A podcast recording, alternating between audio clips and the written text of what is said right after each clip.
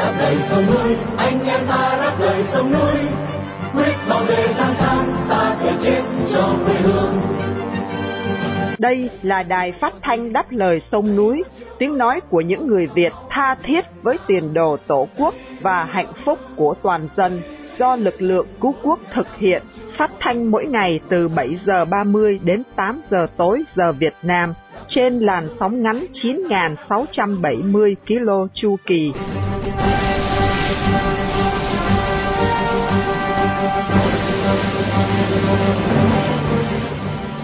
Vân Khanh kính chào quý thính giả. Hôm nay thứ hai, ngày 26 tháng 2 năm 2024. Đây là buổi phát thanh lần thứ 4671 của Đài Đáp Lời Sông Núi. Chương trình được mở đầu với phần tin tức. Kế tiếp là chuyên mục phê bình hiến pháp và luật pháp của nước Cộng hòa xã hội chủ nghĩa Việt Nam. Và sau cùng là phần bình luận. Buổi phát thanh hôm nay để vinh danh tù nhân lương tâm Trương Minh Đức, một người Việt yêu nước đang bị giam cầm trong lao tù cộng sản. Mở đầu chương trình, Vân Hà và Miên Dương mời quý thính giả theo dõi phần tin tức.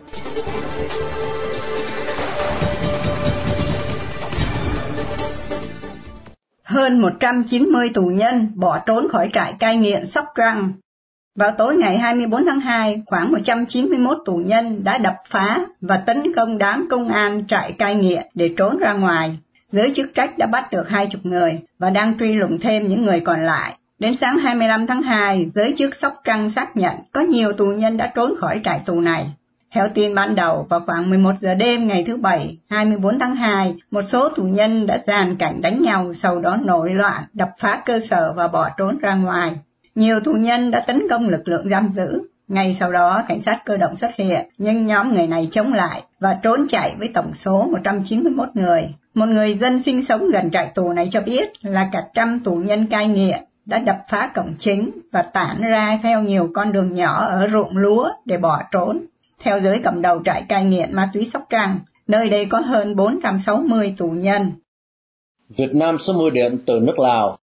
Bảy dự án điện gió của Lào với tổng công suất hơn 4.000 MW đang được các nhà đầu tư nước này đề nghị bán cho Việt Nam qua đường dây truyền tải lên miền. Tập đoàn Điện lực Việt Nam cho báo chí Lệ Đảng biết tin trên vào hôm qua 25 tháng 2 với công suất mà Lào đề nghị bán ra vào năm 2025 là gần 700 MW. Tập đoàn điện lực này cho biết đây là số điện lực mà Lào xuất sang các mạng điện ở Quảng Trị và dự trù sẽ mua thêm hơn 4.000 MW trong năm tới. Cần biết là công ty Vinacom nhiều lần đề nghị Tập đoàn Điện lực Việt Nam về việc triển khai dự án điện gió Savan 1 tại tỉnh Savanakhet của Lào với công suất 495 MW trước ngày 31 tháng 12 năm nay. Đây là đề nghị nhằm giúp giải quyết khả năng cung ứng điện cho miền Bắc Việt Nam. Theo báo cáo gửi Bộ Công Thương, Tập đoàn Điện lực Việt Nam cho biết điện lực cho miền Trung và miền Nam sẽ được bảo đảm đến năm 2030 nếu các nguồn cung cấp mới được bảo đảm tiến bộ hoàn thành. Nhưng với miền Bắc, việc cung ứng điện trong các tháng cuối mùa khô đến năm 2030 sẽ hết sức khó khăn và khu vực này thiếu điện từ năm 2025. Vì thế, việc nhập điện từ Lào sẽ giúp giảm nguy cơ thiếu điện. Theo quy định của nhà nước Việt Nam, mức giá trần nhập điện từ Lào về Việt Nam là khoảng 7 xu Mỹ cho mỗi kW, tương đương với giá 1.700 đồng và chỉ áp dụng đối với các nhà máy điện vận hành thương mại trước ngày 31 tháng 12 năm nay. Lào có nguồn thủy điện lên đến khoảng 30.000 MW và điện gió lên đến 8.000 MW. Đây là các nguồn năng lượng sạch trong khi thị trường cung ứng điện trong nước tương đối nhỏ. Các khu vực phát triển dự án phần lớn tập trung tại các tỉnh biên giới với Việt Nam, thuận tiện cho việc xây dựng mạng truyền tải điện. Philippines lại cáo buộc hải cảnh Trung Cộng chặn tàu tiếp tế. Chính phủ Philippines vào hôm qua 25 tháng 2 lại lên tiếng cáo buộc Trung Cộng về hành động ngăn chặn không cho một chiếc tàu Philippines tiếp tế cho tàu bè của ngư dân gần bãi cạn Scarborough. Đây là biến cố thứ nhì trong vòng hai tuần qua. Theo lực lượng tuần duyên Philippines, chiếc tàu BRP Day 2 Sendai đang tiếp nhiên liệu cho các tàu cá Philippines gần bãi cảng Scarborough thì bị một tàu hải cảnh và ba tàu khác của Trung Cộng quấy rối vào hôm 22 tháng 2. Ba trong tổng số bốn chiếc tàu này đã áp sát mũi tàu Day 2 Sendai với khoảng cách chưa đầy 100 thước. Báo cáo của tuần duyên Philippines còn tố cáo hành vi gây nhiễu bộ tiếp sóng của tàu và nhiều hành động nguy hiểm khác. Trong buổi họp báo về tình hình Biển Đông, phát ngôn nhân tuần duyên Philippines Jay Tarela khẳng định thuyền trưởng chiếc tàu Phi đã biểu lộ kinh nghiệm hàng hải xuất sắc và đã tránh được mọi ý định cản trở. Bãi cạn Scarborough là một trong những điểm căng thẳng giữa Bắc Kinh và Manila sau khi Trung Cộng chiếm quyền kiểm soát nơi đây từ Philippines vào năm 2012. Vào tuần trước cũng diễn ra một biến cố tương tự ở gần bãi cạn này.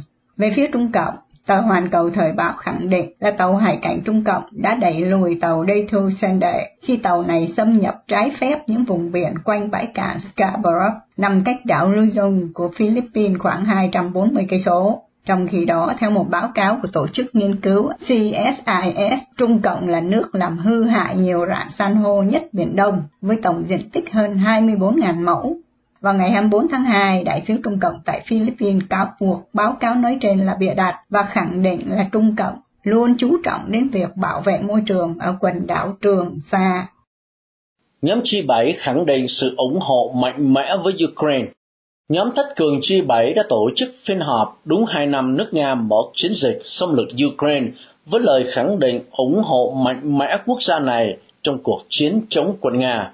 Thủ tướng Ý Giorgia Meloni, nước chủ tịch luân phiên của khối G7, chủ tọa cuộc họp tại thủ đô Kiev của Ukraine vào ngày 24 tháng 2 cùng với nhiều giới chức lãnh đạo Âu Châu và Thủ tướng Canada. Trong thông cáo chung, khối này khẳng định sẽ tiếp tục buộc Nga phải trả giá đắt cho cuộc chiến, phải bị cắt giảm nguồn thu và cản trở những nỗ lực xây dựng cỗ máy chiến tranh của Nga. Các nước cũng đồng lên án Iran, Trung Cộng và Bắc Hàn ủng hộ quân Nga và khẳng định hành động chống mọi trợ giúp vật chất cho cuộc chiến của Nga.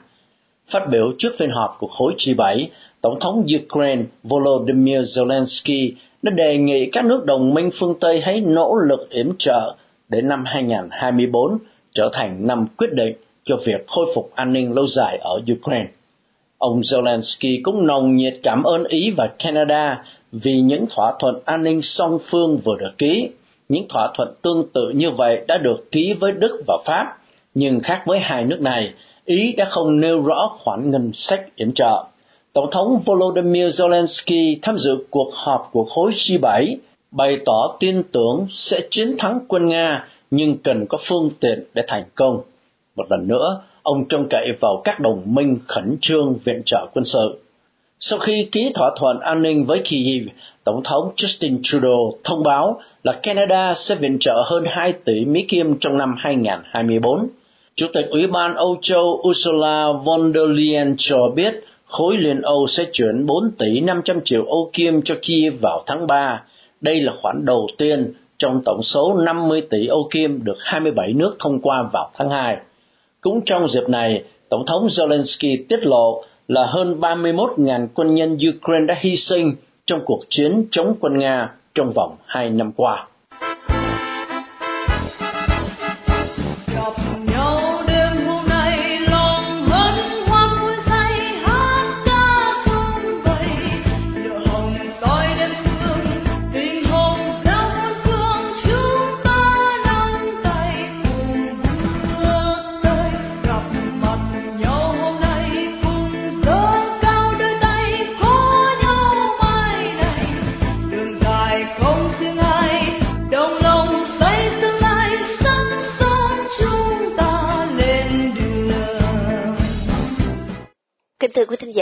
Hiến pháp là luật nền tảng hay nôm na là luật mẹ của tất cả mọi luật pháp trong một nền dân chủ hiến định pháp trị và đa nguyên. Hệ thống luật pháp nói chung điều hợp mọi tương quan xã hội trong một quốc gia. Chính vì thế, phê bình hiến pháp và những vấn đề luật pháp trong một quốc gia một mặt góp phần hoàn thiện hiến pháp và hệ thống pháp lý, mặt khác nâng cao dân trí về một khía cạnh trọng yếu của nền dân chủ quốc gia. Đây là mục tiêu của chuyên đề phê bình hiến pháp 2013 và các vấn đề luật pháp tại Việt Nam do Đài Phát thanh Đáp lời sung núi chủ trương. Tuần này, mời quý thính giả theo dõi phần phỏng vấn luật sư Đào Tăng Dực với đề tài Vi hiến là gì và tại sao người Cộng sản Việt Nam thường xuyên vi hiến. Xin mời anh Hải Sơn. Vâng, xin à, kính chào luật sư Đào Tăng Dực. Thưa luật sư, Đài Phát thanh Đáp Lời Sông Núi qua chuyên mục này thường tố giác Đảng Cộng sản Việt Nam đã trắng trợn vi hiến trong rất nhiều trường hợp. Xin luật sư cho thính giả của đài biết thế nào là vi hiến ạ? À? À, xin chào Nãi Sơn, xin chào quý thính giả của Đại Đáp Lời Sông Núi. À, thưa anh, vi hiến có nghĩa là vi phạm hay đi ngược lại những gì hiến pháp quy định. À, hiến pháp không có gì là cao siêu hay là quá bí ẩn. Hiến pháp trong bản chất chỉ là một bộ luật sự khác biệt là hiến pháp là bộ luật nền tảng, hay nôm na là luật mẹ. Không những không cá nhân hay hữu thể pháp lý nào trong xã hội, kể cả hành pháp, tức là chính phủ, được quyền vi phạm hiến pháp, mà không có một luật pháp nào của lập pháp, tức là quốc hội, được quyền vi phạm cả. Vi phạm luật pháp gọi là phạm luật, vi phạm hiến pháp thì gọi là vi hiến. À, trong bản chất thì hai tác động này giống nhau vì các sắc luật hay hiến pháp đều là luật cả. Tuy nhiên, thông thường thì phạm luật có thể bị chế tài về hình luật, tức là criminal, hay là hộ, tức là civil, nhưng không có một tác động hoặc sắc luật vi hiến nào à, bị chế tài bằng à, về hình luật hay là về hộ cả. À, những sắc luật hay những tác động vi hiến thì chỉ bị chế tài bằng hình thức tuyên bố là vô hiệu lực mà thôi. Để thính giả có thể nắm bắt ý niệm vi hiến rõ rệt hơn, xin luật sư cho biết tóm tắt có bao nhiêu cách để người Cộng sản Việt Nam vi hiến thưa luật sư? À, thưa anh Hải Sơn và thưa quý thính giả, à, các hình thức vi hiến à, thông thường trước hết là vi phạm tinh thần của hiến pháp. Thứ hai là vi phạm lời văn của hiến pháp. Thứ ba là vi phạm cả tinh thần lẫn lời văn của hiến pháp. Và thứ tư là không thi hành một mệnh lệnh trong hiến pháp. À, khi chúng ta nhận thức về một điều khoản của hiến pháp thì chúng ta có thể nhận thức từ hai góc cạnh. Một là văn tự của hiến pháp và hai là tinh thần của hiến pháp à, tuân thủ văn tự của hiến pháp có nghĩa là tuân thủ lời văn như thế nào thì phải tuân thủ như vậy tuân thủ tinh thần của hiến pháp có nghĩa là tuân thủ theo ý định hay là mục đích của hiến pháp.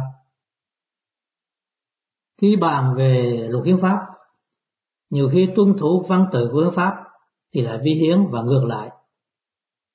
À, dĩ nhiên khi vi phạm cả văn tự lẫn tinh thần của hiến pháp thì xác suất bị kết án là vi hiến sẽ rất cao. Vâng, xin luật sư dẫn chứng một vài điều khoản của hiến pháp tiêu biểu như một mệnh lệnh mà người Cộng sản Việt Nam không tuân theo đó thưa luật sư. À, thưa anh Hai Sơn và thưa quý thính giả, à, ngoài ra các điều khoản của hiến pháp đôi khi là những mệnh lệnh cần phải tuân thủ và thực thi. À, không thực thi một mệnh lệnh của hiến pháp trong một thời gian hợp lý, tức là sự vắng bóng của một tác động không có nghĩa là chúng ta tránh được tội. Đôi khi không thực thi một điều khoản có tính mệnh lệnh quyến pháp cũng là viện À, chẳng hạn à, đoạn 2 điều 119 quy định như một mệnh lệnh là cơ chế bảo vệ hiến pháp cho luật định. Tuy nhiên cho đến bây giờ, hơn 10 năm sau, người Cộng sản Việt Nam vẫn chưa có động thái nào để ra luật thành lập cơ chế này. À, một ví dụ nữa là điều 25 của hiến pháp quy định à, công dân có quyền tự do ngôn luận, tự do báo chí, à, tiếp cận thông tin, hội họp, lập hội, biểu tình. Việc thực hiện các quyền này do pháp luật quy định. Tuy nhiên cho đến bây giờ, Quốc hội vẫn chưa thông qua luật biểu tình. Chính vì thế, cần phải có một à, định chế hoàn toàn độc lập như tố cáo pháp viện của Hoa Kỳ hoặc Hội đồng Hiến pháp của nước Pháp hầu tài phán chung quyết về tính hợp hiến hay vi hiến tùy theo mỗi trường hợp cá thể. Tuy nhiên, xin khẳng định một lần nữa là không thi hành một mệnh lệnh của hiến pháp như Cộng sản Việt Nam đang làm cũng là vi hiến. Người Cộng sản Việt Nam luôn hô hào quần chúng là làm theo hiến pháp và luật pháp Tuy nhiên, họ lại vi phạm hiến pháp và luật pháp nhiều nhất. Tại sao vậy thưa luật sư?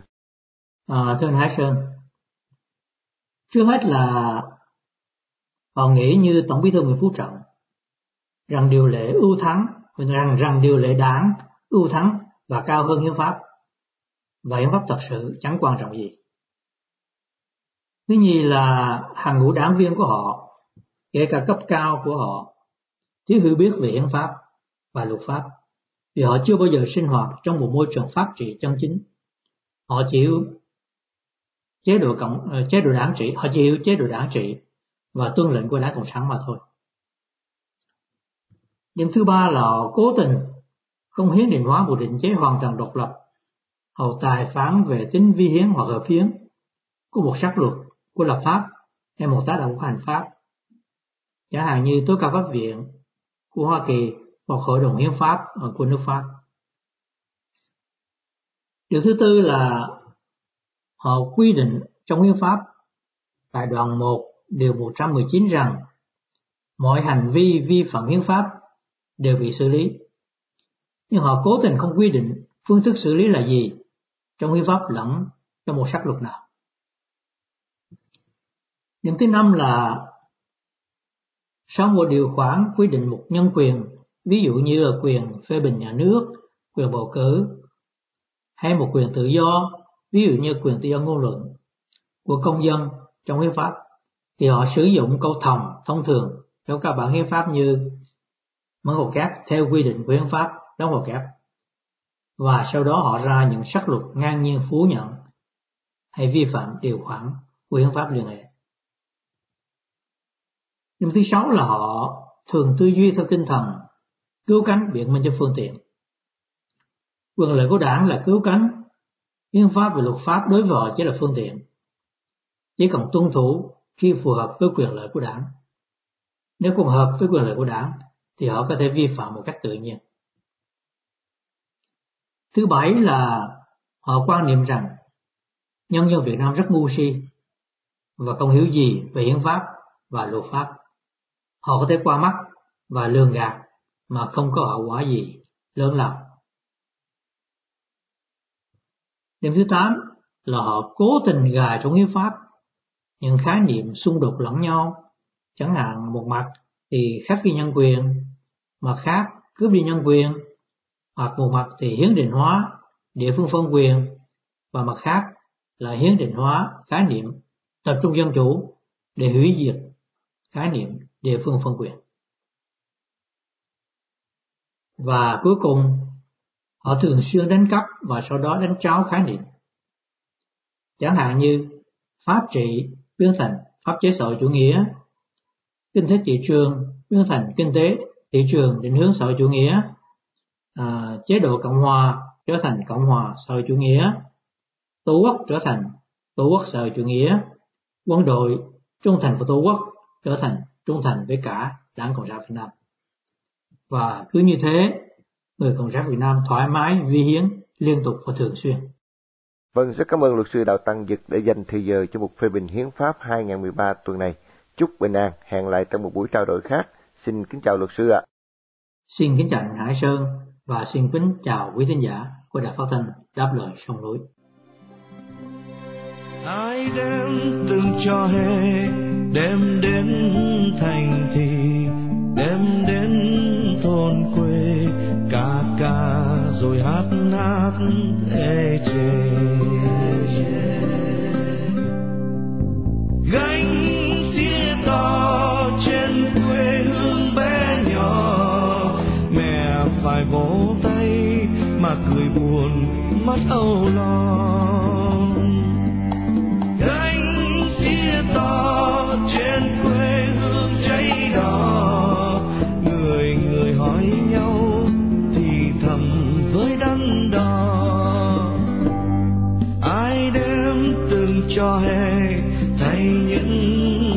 Phần chôn lấp nhân gian, cho quê hương nhỏ bé hoàn tàn sao không đem mộng lành tới thế kỷ dài, mơ tới tương lai, quên đi bao chi chắn tranh giành.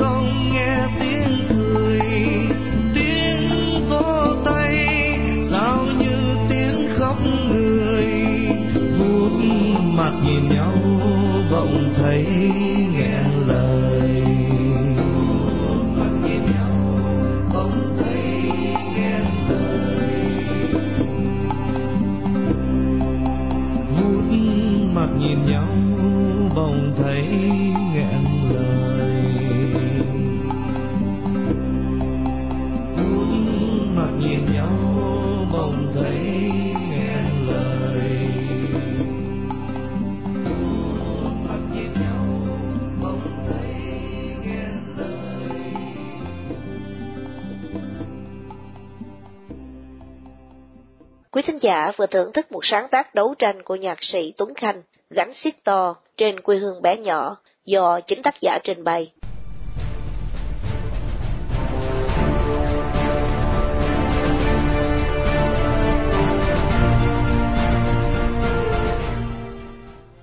Kính thưa quý thính giả, an sinh xã hội tại các quốc gia Tây phương và Đông Á như Đài Loan, Nhật Bản, Nam Hàn có nghĩa là dân nghèo được cấp tiền để có cơm ăn, áo mặc, nhà ở và khi bệnh hoạn thì được chăm sóc sức khỏe miễn phí. Trong khi đó an sinh xã hội chủ nghĩa tại các quốc gia cộng sản thì đầu tiên là tiền đâu và dân nghèo thì không có tiền nên chịu chết. Mời quý thính giả đã đáp lời sông núi nghe phần bình luận của Dân Trần trích từ Việt Nam Thời báo với tựa đề An sinh xã hội chủ nghĩa là vậy sao? Sẽ được Nguyên Khải trình bày để kết thúc chương trình phát thanh tối nay.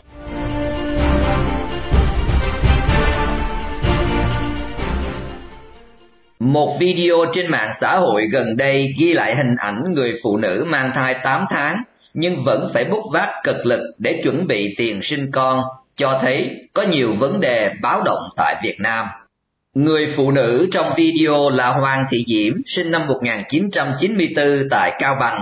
Được biết, hai vợ chồng chị không có việc làm ổn định, ai thuê gì làm đó. Đến khi mang thai ở tháng cuối cùng, thì vợ chồng chị vẫn không có tiền và phải đi làm bốc xếp hàng vào kho thức ăn chăn nuôi. Theo Vietnamnet, ở Cao Bằng, mức tiền trả cho những người bốc vác là 40.000 đồng một tấn hàng, có nơi chỉ trả 30.000 đồng một tấn. Nếu một ngày bốc vác được khoảng 12 tấn hàng, thì vợ chồng Diễm sẽ có gần 500.000 đồng tiền công. Nhưng không phải ngày nào vợ chồng họ cũng có thu nhập ổn định như vậy. Thực tế, chồng cũng bảo em nghỉ ở nhà nhưng em không đồng ý. Một mình chồng em làm sẽ rất vất vả, không thể lo hết cho cả gia đình. Em có mệt cũng cố đi làm để kiếm thêm đồng ra đồng vào và sau này còn chăm con. Chồng đi đâu thì em đi đấy, cứ đi làm bao giờ đẻ thì nghỉ. Bây giờ được mọi người quan tâm là em vui rồi. Nhiều người hỏi số tài khoản nhưng chúng em làm ra tiền ngày nào tiêu ngày đó, làm gì có số tài khoản để nhận ủng hộ của mọi người đâu. Báo Net dẫn lời của chị Hoàng Thị Diễm. Đối với một người bình thường mang bầu 8 tháng, chỉ cần đứng lâu, ngồi lâu là đã chịu không nổi, phờ phạt, mệt mỏi và đau nhức. Nhưng người phụ nữ này vẫn ngày ngày bốc vác mấy tấn hàng hóa kiếm tiền nuôi con. Công việc vất vả nhưng đối mặt với nguy hiểm, ảnh hưởng tới thai nhi và trẻ sơ sinh. Những người phụ nữ này mặc cho sự dễ dàng chấp nhận những gánh vác vật lý vẫn tỏ ra kiên trì và quyết tâm trong việc kiếm sống. Áp lực kinh tế sẽ làm tăng nguy cơ về tâm lý và tinh thần của phụ nữ mang thai. Không chỉ là việc vật lộn để kiếm sống, bất an trong thu nhập, mà còn là sự lo lắng về khả năng đảm bảo cho sự phát triển và sức khỏe của thai nhi. Theo khuyến nghị của Tổ chức Y tế Thế giới WHO, thì trong một ngàn ngày đầu tiên kể từ lúc thụ thai đến sinh nhật 2 tuổi là khoảng thời gian đặc biệt quan trọng để thiết lập nền tảng cho sức khỏe của trẻ, ảnh hưởng lâu dài tới sự trưởng thành. Vì vậy, việc đảm bảo bổ sung chất dinh dưỡng đầy đủ và phù hợp cho bà mẹ mang thai và thai nhi cho đến 2 tuổi là vấn đề vô cùng quan trọng, ngăn ngừa tình trạng và hậu quả của thiếu dinh dưỡng. Thế nhưng, rất nhiều người phụ nữ Việt Nam phải lao lực cực khổ cho tới ngày sinh với đồng lương thấp thì liệu có đảm bảo đủ chất dinh dưỡng cho thai nhi? Theo thống kê của UNICEF, Việt Nam vẫn là một trong 34 quốc gia trên thế giới đang đối mặt với gánh nặng suy dinh dưỡng. Hiện nước ta có khoảng 1,8 triệu trẻ em dưới 5 tuổi bị suy dinh dưỡng thấp còi.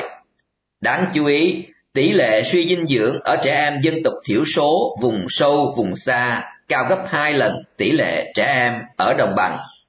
Tình trạng thiếu hụt chất dinh dưỡng vẫn rất phổ biến. Tỷ lệ thiếu máu chung ở trẻ em dưới 5 tuổi là 28%, 31% ở dân tộc thiểu số và 32% ở phụ nữ mang thai. Các thống kê cũng chỉ ra rằng chỉ 1 phần tư trẻ em dưới 6 tháng tuổi được bú sữa mẹ hoàn toàn và 59% trẻ được cung cấp chế độ ăn dặm đa dạng và đầy đủ. Tôi thấy rằng hình ảnh của người phụ nữ mang thai 8 tháng mà phải bốc phát cực lực này là cái tát vào mặt các cán bộ nhà nước. Những lời tuyên truyền rằng Việt Nam là nơi đáng sống, đất nước an toàn chỉ là mỹ dân. Hình ảnh này không chỉ cho thấy tình hình kinh tế tồi tệ mà còn phô bày bộ mặt thật của hệ thống an sinh xã hội yếu kém do đảng Cộng sản điều hành. Chị Quyên, một người vận động cho nhân quyền Việt Nam nói với phóng viên Việt Nam Thời báo. Việt Nam đang đứng trước nguy cơ dân số già, quan chức thi nhau kêu gọi người dân sinh thêm con. Nhà nước phải thực hiện nhiều chính sách khuyến khích tăng tỷ lệ sinh. Thế nhưng nếu chỉ sinh mà không dưỡng, sinh con trong nghèo đói, khó khăn, thiếu thốn và lo lắng về mọi mặt thì ai dám sinh đẻ. Nếu thật sự muốn khuyến khích người dân sinh thêm con thì các lãnh đạo phải ngưng tham nhũng, dành tiền đó để xây thêm trường học, bệnh viện, tăng cường phúc lợi xã hội rõ ràng. Chứ nếu tình hình này, dù có sinh nhiều thì cũng chỉ thêm những đứa con trẻ, coi cọc, làm suy kiệt nòi giống dân tộc mà thôi, chị Quyên nói tiếp.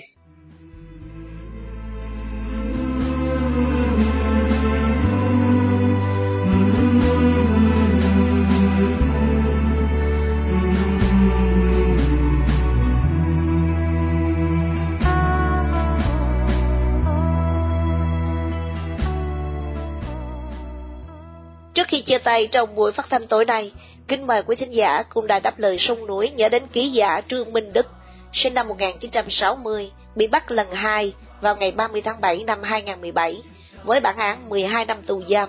Một tù nhân lương tâm đang bị giam cầm trong ngục tù cộng sản vì lòng yêu nước, lẽ phải và sự đóng góp tích cực vào tiến trình dân chủ hóa Việt Nam.